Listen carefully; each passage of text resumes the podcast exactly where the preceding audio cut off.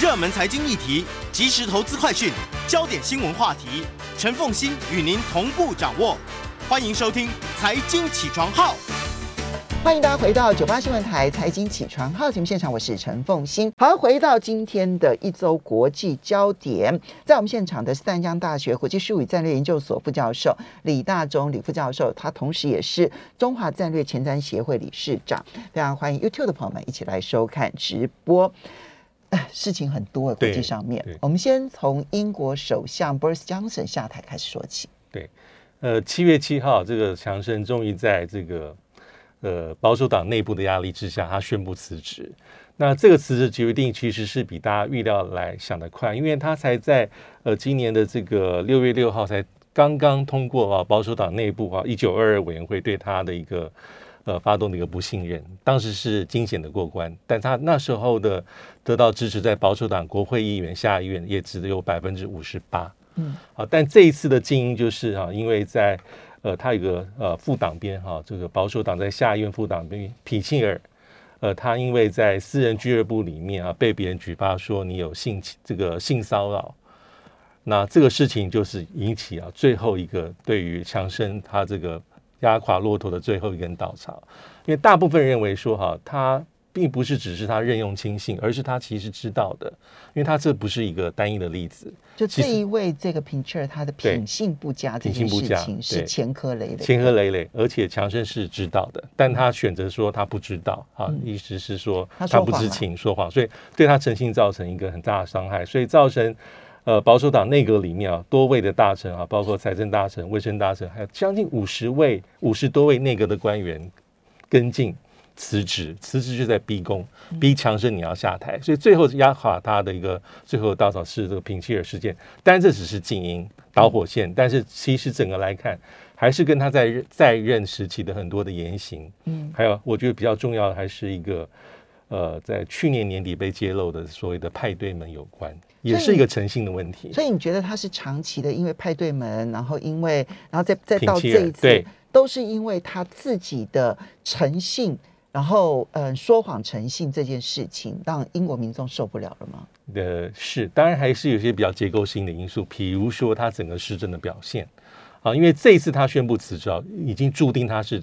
二战结束之后英国十五位首相，他的任期是第四段。嗯，这还是跟他的这个这个施政表现有关，尤其是在脱欧，因为他是他最后完成脱欧是在他任内，脱欧之后的英国的一个经济的表现。整个是不好的，嗯，所以这个也是难辞其咎。包括在之前呢，我们看到英国的地方地方选举里面，其实保守党也受到伤害，选的不如预期。所以包括他个人的言行，还主要是诚信，嗯，诚信问题造成最后党内没有办法支持他，众叛亲离。不过你刚刚提到说，因为脱欧，因为。强生哦，其实就是脱欧大将。当时在脱欧公投的时候，他就是伦敦市长。对，他其实是整个保守党里头最积极要求要脱欧的。对，如果没有他的那一个各地到处演说哈，对，然后他非常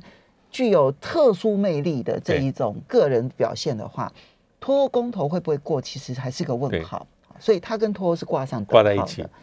那脱欧公投过了之后呢？他先说他不要当首相，好，所以。一个一个的妹啊，什么都没有办法完成脱欧的协议。对，等到他来接任的时候，他完成脱欧协议。是，然后并且在二零二零年底开始生效。所以从二零二一年到现在一年半的时间，你刚刚提到，因为经济不好，经济不好，所以而且这里面跟脱欧是有关系，这才是英国民众唾弃。不是相乘的原因，结构性的因素，所以可能是成也脱欧，败也脱欧。那当然是成也强生，败也强生。所以这一一一连串因素是直接相关。当然，因为强生，我们刚刚讲到他比较特别的地方是他甚至任期是比梅姨还短呢。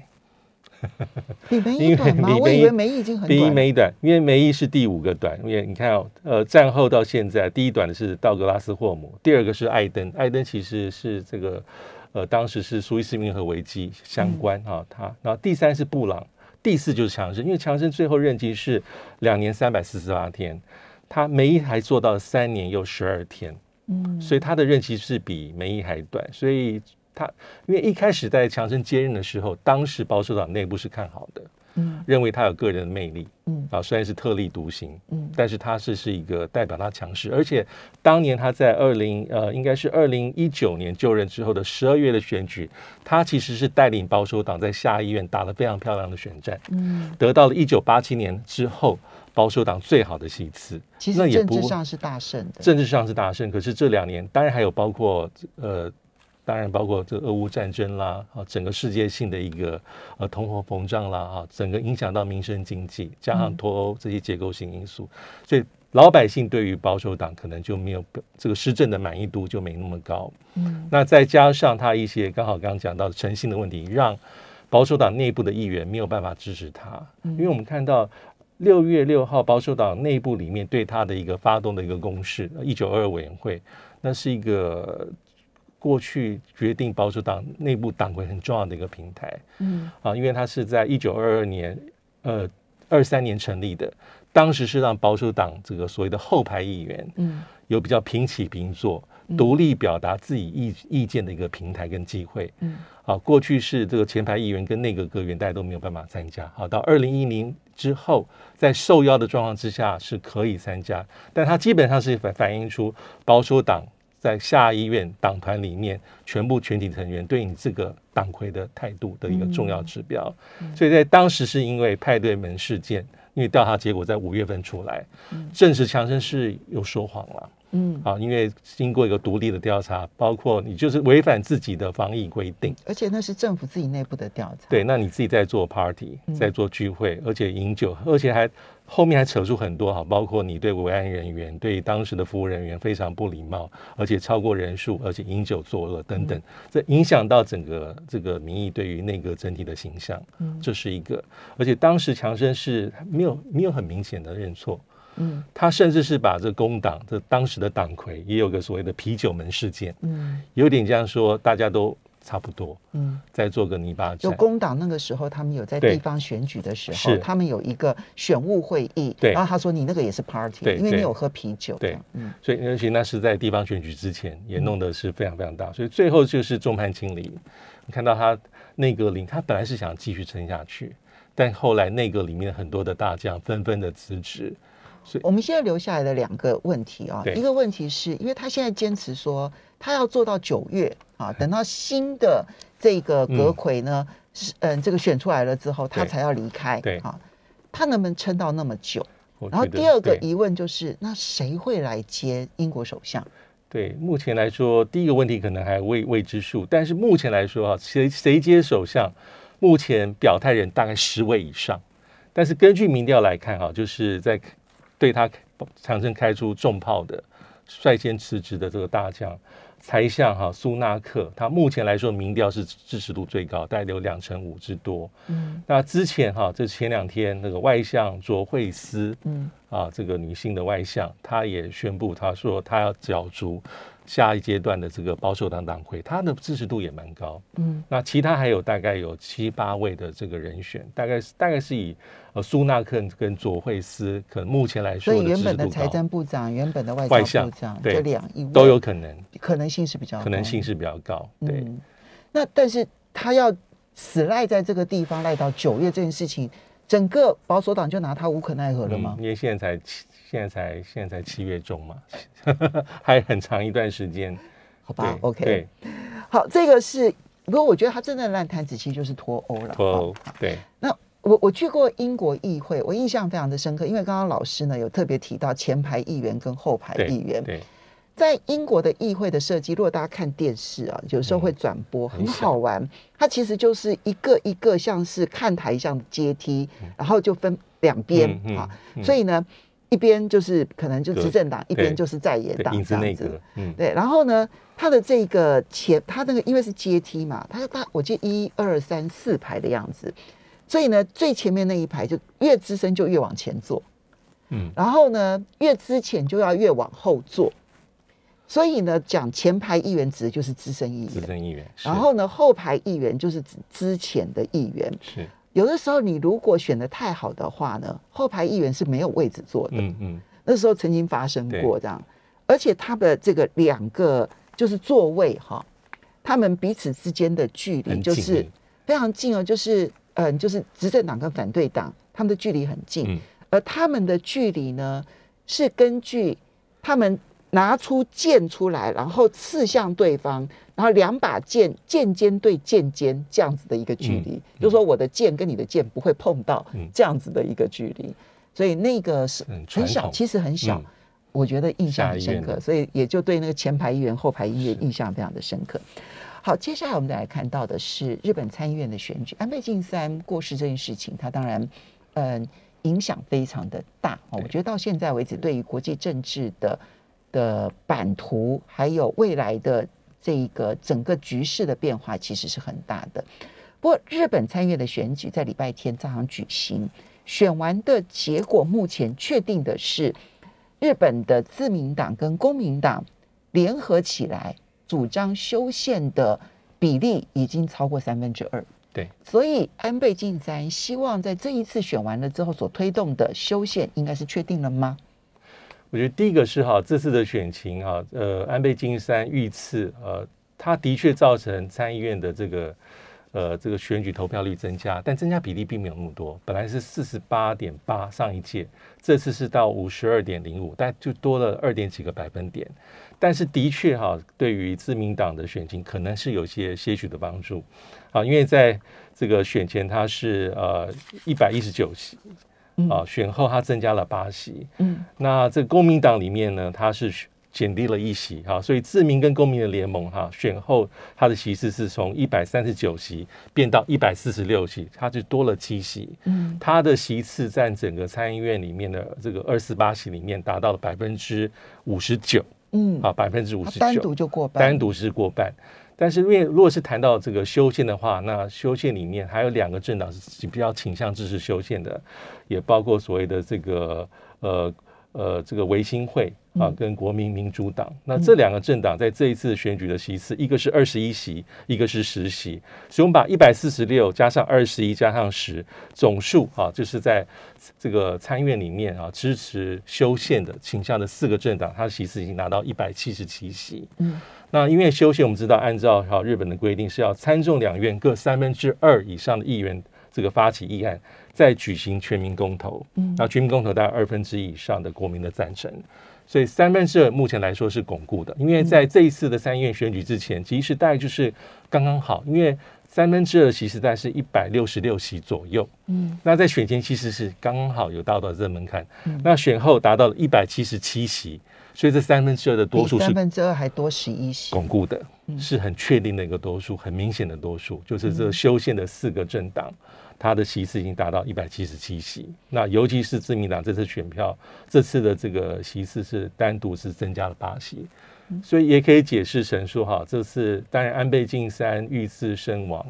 可能会有些票投入到里面，增加自民党的席次，但是现在的下一步就取决于呃，目前来说的日本的政府，自民党政府，你要在在这个修宪的状况要如何去做？嗯，因为我们休息一下，马上回来节目现场。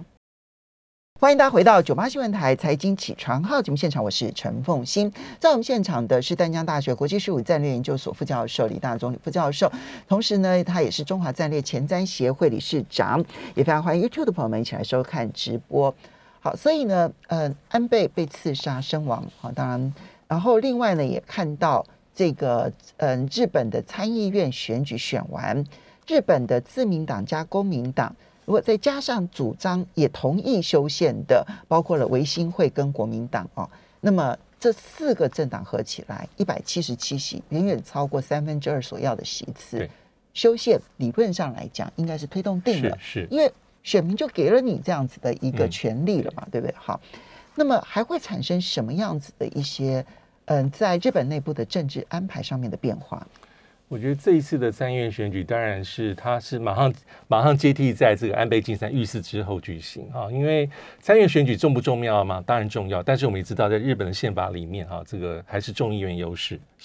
啊，这是很重要。但是以这个修宪来说的话，其实它具有很重要的重要性，因为两院都需要三分之二来说。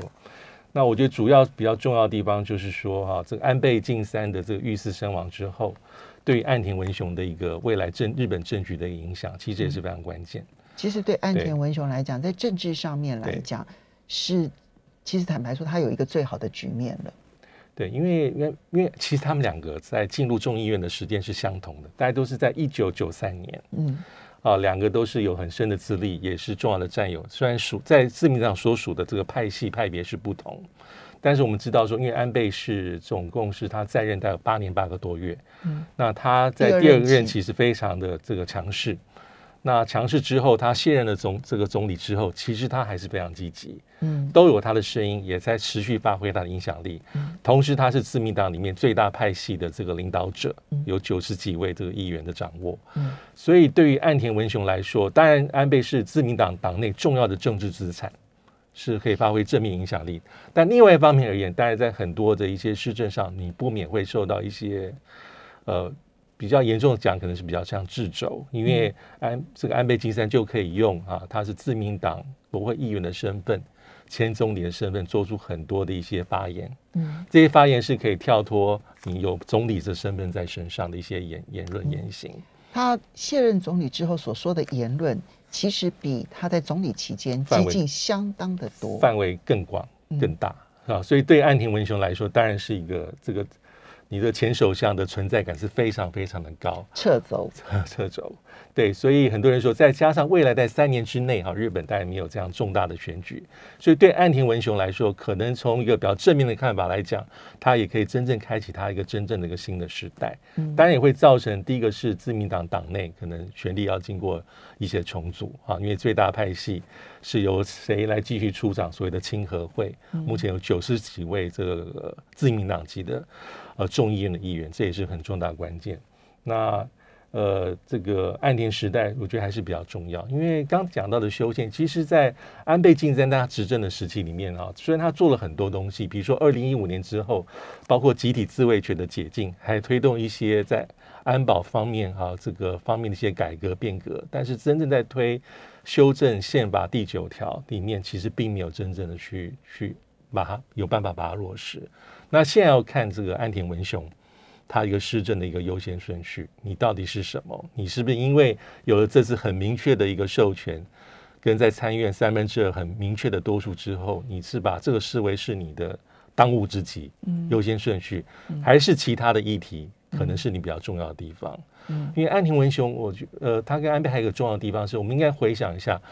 呃，在党魁去年选举的时候，其实是在第二轮里面。岸田文雄才出这个出现，击败他当时的劲敌这个河野。河野太。河野，因为河野是当当然是一般的可能党员跟民意他有很高的支持度，但是在第二轮选举里面，如果不是安倍晋三的拍戏在支持他的话，他不会顺利的出现。那通常一般对这个岸田文雄的一个看法是，他过去给人的感觉是他政策比较中庸，嗯，比较没有那么的积极，尤其在外交政策上面。但在去年党魁选举的时候，可以看到他发言是往比较强硬的方向前进，可能也是为了要得到多数。那从执政之后到现在，我们印象也很深。他在很多地方跟美国靠得非常近，嗯，尤其是在俄乌战争里面，他这个是日本的态度是旗帜鲜明，对，就包括我们上礼拜讲到布奇就是跟俄罗斯的关系有出现重大影响，是，但是现在要看是中日关系，我觉得这很重要，就是安倍晋不岸田文雄对俄这个俄罗斯的态度，还跟是不是等同于他对这个北京态度一样的强势，嗯，我觉得这也是一个比较重要的地方。所以你觉得中日关系有可能因为安倍晋三这一个后座驾驶他不幸身亡之后，哈，他真的是后座驾驶。不幸身亡之后，有可能出现很大的变化？呃，我觉得它的空间会比较大一些些，对，和缓的空间稍大一些些，但基本上岸田还是跟着美国靠得非常近，就是美日同盟是最优先。优先的关键。接下来我们再来看到的是千呼万唤始出来啊！七月十三号，也就是明天开始啊，那么拜登总统他就要出访中东了啊！这一次呢，他要去以色列，他要去沙地阿拉伯哈。那嗯，其实不管去以色列或去沙地阿拉伯，其实都有人权争议。所以呢，尤其是去沙地阿拉伯，因为沙地阿拉伯的王储呢，嗯，这一个之前呢。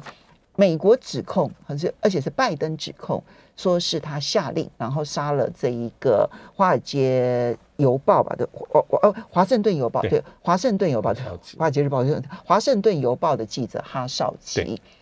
所以拜登在出访之前还特别投诉了《华盛顿邮报》，说我不会忘记人权议题，但他即将要去跟王储握手。怎么来看待他的中东行？其他中东行最早是六月份就有讯息，其实当时已经被被部分的人权团体跟民主党议员已经骂过一遍，所以当时有点收手，说没有确定，而且说只是在公开场合，因为他要参加还包括这个所谓的博湾合作理事会的场合。啊，所以当时有说，那这次确定啊，两个行程，一个是以色列啊，约当然要会见以色列新总理新总理啊，这个拉皮德啊，当然讨论的一定是以色列安全还有伊朗核问题，嗯，但更重要的地方就是他去的是沙特阿拉伯。那要见国王之外，最重要是要见王储穆罕默德。嗯，为什么这很重要？因为我们我们节目中也讨论过，在二零一八年十月份的时候，就刚刚凤青所提到的哈少吉事件。嗯，当时其实是一个很震撼的讯息，因为是在这个沙特阿拉伯驻伊斯坦堡大使馆啊，这位记者进去就没有出来。那最后当然根据各种情资，包括美国自己的认证，其实是这个沙特阿拉伯的王储穆罕默德就是后面的藏镜人。而且是土耳其政府不断不断用大量的资料，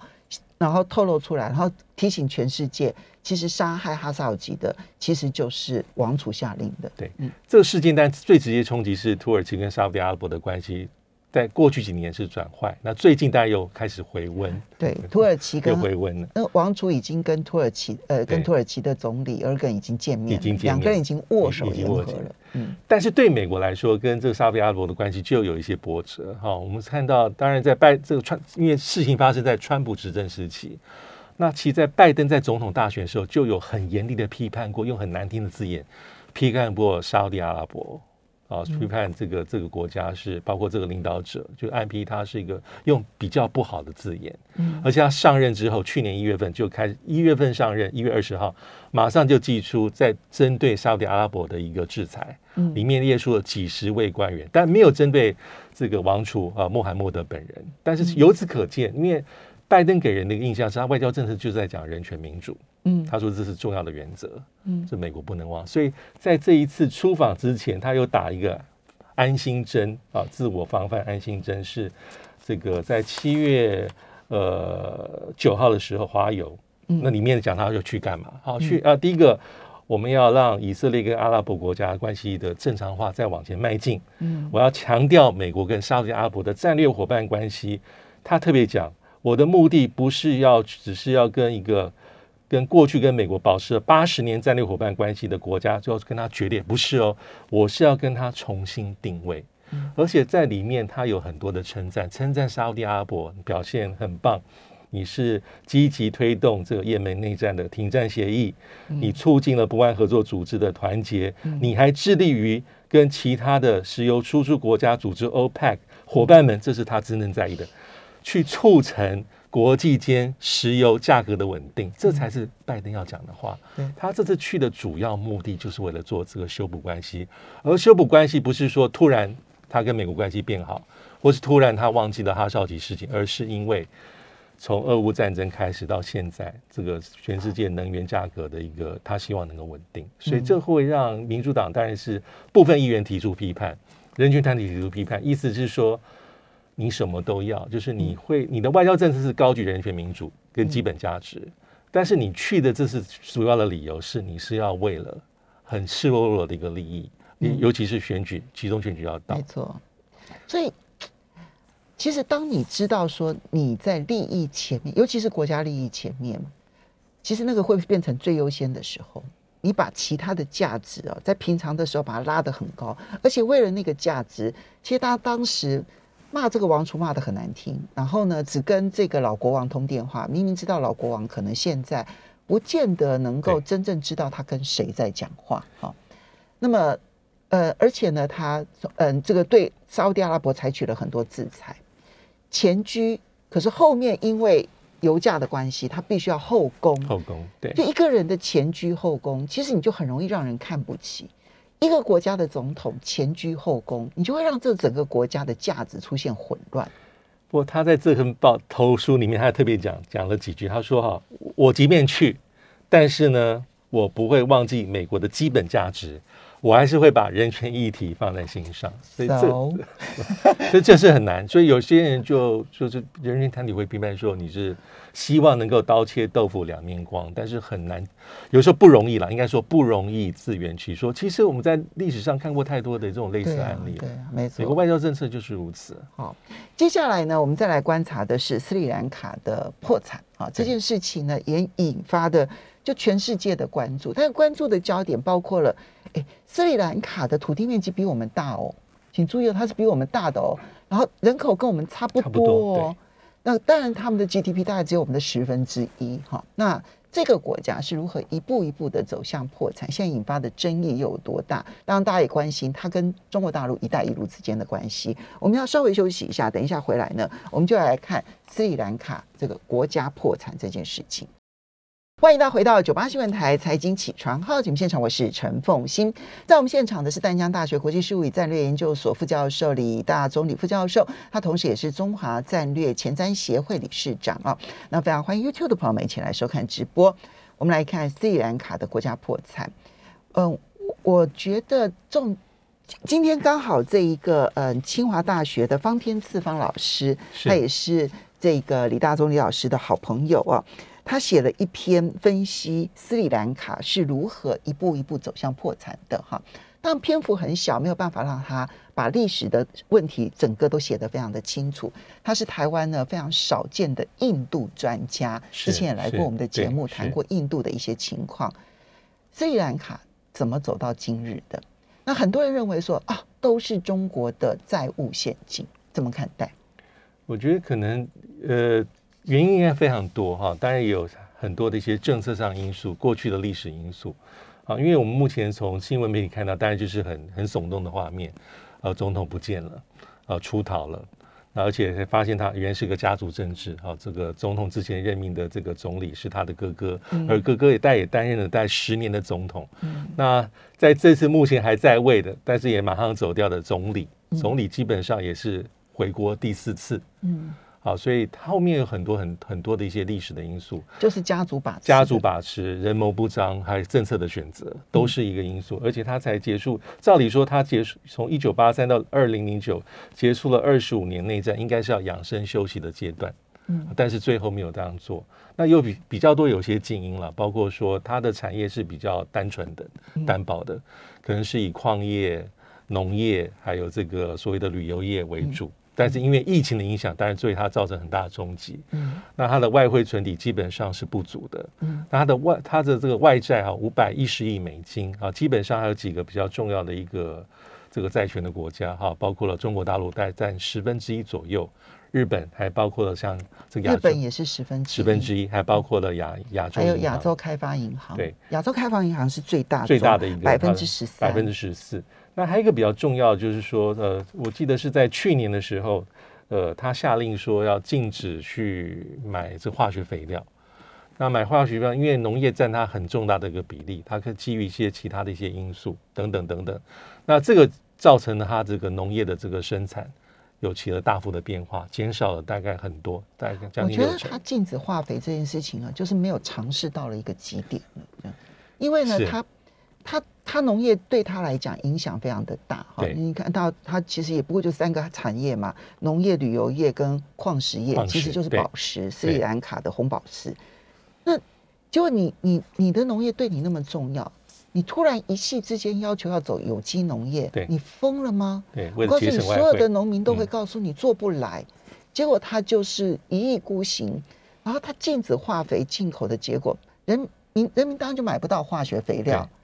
结果收成就骤减。当然，他这个只有很短的时间，他只维持了大概八个多月这样子的一个政策，然后就立刻取消，因为民怨太深了。但问题是，这个八个月他们主主要是茶叶嘛，那你就知道，光是茶树的生长就受到多大的影响。是是，所以他们就整个的农业就啪就就整个产量骤骤减。对，那当然外汇存底快用尽。那其实这个这个抗争是从四月份就开始嗯，啊，但是因为它很多的一些做法就没有办法去挽救，所以没有办法的结果，就整个国家典型的变成一个失败的国家。那还有货币的贬值，外汇存底将近用尽，所以在最近的一些危机里面就看到说，大概什么都做不到，国家破产。电一个一个每天可能停好几个小时，民生用品急剧短缺，就说刚才所讲的这个呃这个呃食料呃粮食之外啦，医疗医药啊。粮食啦、燃料啦，所以根据一般的估计是，这个国家里面带六百万人，食物是大幅的不足。嗯，刚刚说它的人口其实跟台湾差不多，两千一百万。那根据联合国的讲法是，九成的家庭是在做缩衣节食，就是你自己在每天在做配给，因为东西都没有，所以这是很糟糕。嗯，一时之间可能救不完。而且联合国已经有警告啊，最新的一份报告说，不只是斯里兰卡，大家要特别注意。全世界因为最近的一些经济的一些动荡，带有九十几个国家，带有将近十六亿的人口，有粮食危机、能源危机、金融体系脆弱的这个因素，都有可能会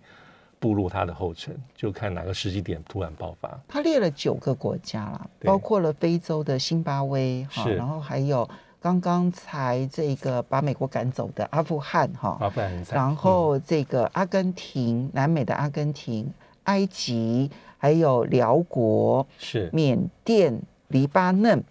黎巴嫩其实已经破产很久了哈。对，然后呢，还有这一个巴基斯坦、土耳其。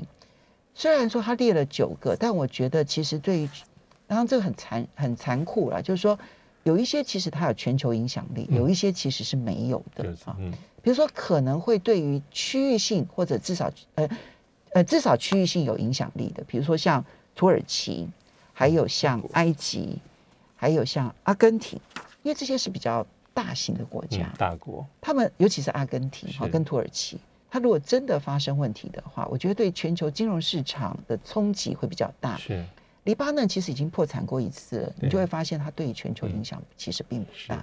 那可能像新巴威的全球影响性是更有限，虽然它现在很紧张，通膨超过了百分之一百三。很可能会重演二零零八年的这种很可怕的恶性通膨，嗯，但它的全球影响性跟区域影响性可能就没来那么大，嗯嗯，对，好，这些呢是斯里兰卡，然后后续的影响，有一个区域的发展哦，其实很微妙，但是呢，我看到其实台湾都没有人在讨论啊，那我觉得其实这个关系还是蛮重要的，这是俄罗斯跟哈萨克之间的关系，大家如果去把地图找出来的话，你会发现呢。哈萨克是全中亚地区土地面积最大、经济产值最多，它好像占了六成吧？它就占整个中亚五国，它的产值就占了六成。哈萨克，但最近哈萨克跟俄罗斯之间有很多微妙的紧张关系正在发展。对，主要是七月八号的时候啊，哈萨克的总统啊，这个这个签署一个法令啊，就宣布说他退出一九九五年的独立国家。国企 CIS 里面的一些跟这个货币相关的一些协议，这是一个重要的一个讯号。因为其实我我记得我们在节目中也讨论过，应该是在今年一月份的时候，哈萨克内部爆发动乱，当时是求援哈这个集体安全国家组织去派维和部队进驻，嗯，当时是俄罗斯是主力，很定来帮助他，因为这后面很多的一些阴谋论，包括前总统的势力如何如何。可是，在俄乌战争爆发之后，其实哈萨克的一些立场跟政治的一些取向，跟俄罗斯是有点隐隐约约的不那么合。嗯，因为哈萨克的确是很重要的国家，它是矿产能源，而且跟俄罗斯的这个边界好几千公里。嗯，那它的土地面积可能比西欧还要大。虽然人口并没有那么多，但是一直是中亚里面最有力量跟影响力的国家之一。嗯，它唯一的缺点就是一个内陆内陆国，所以它没有出海口。对，它是几乎是最大的内陆国。嗯，那主要是对俄俄乌战争立场里面，对普京是非常在意，是他觉得他立场不坚定。嗯，你是前这个这个苏联的这个共这个加盟共和国之一。嗯，那。独立之后，还是跟我们维持这么多千丝万缕关系。可是，你看，从三月、二月底打战爆发战争之后，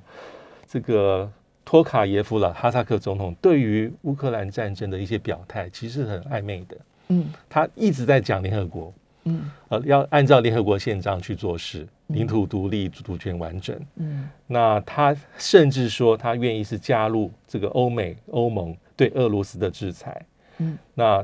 讲了很多类似的这样话。那最近一次的讲话是没有多久之前，大概三个多礼拜，在六月十七号，俄罗斯举办的第二十五届圣彼得堡国际经济论坛的讲话。他去了圣彼得堡，他去了圣彼得堡，而且他跟他跟普京同台，还同台，然后被俄罗斯的记者问你的看法，他也讲的非常耐人寻味的一句话。他说，他认为联合国宪章里面有两条规定是相互矛盾的，第一个是这个领土独立、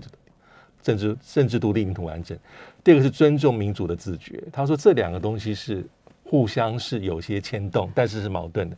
他说，如果放任民族自觉，那地球上不会只有一百九十几个国家，可能是五百个、六百个。